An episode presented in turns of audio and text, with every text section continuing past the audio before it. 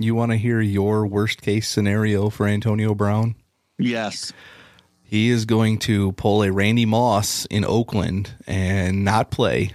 And then they are going to trade him to the New England Patriots and he's going to ball out again. I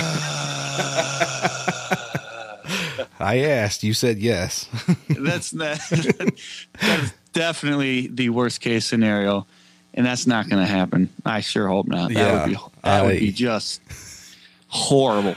That would be the absolute worst case scenario for everybody involved, especially if Tom Brady's still playing. I mean, just just think Yeah. about the because Tom Brady's not the Tom Brady of old where he could just sling it down the field to Randy Moss.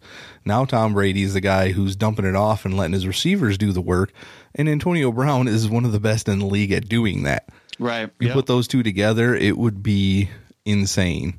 So let's hope that doesn't Uh, happen. That's not going to ever happen. Ever. Strike it from our thoughts.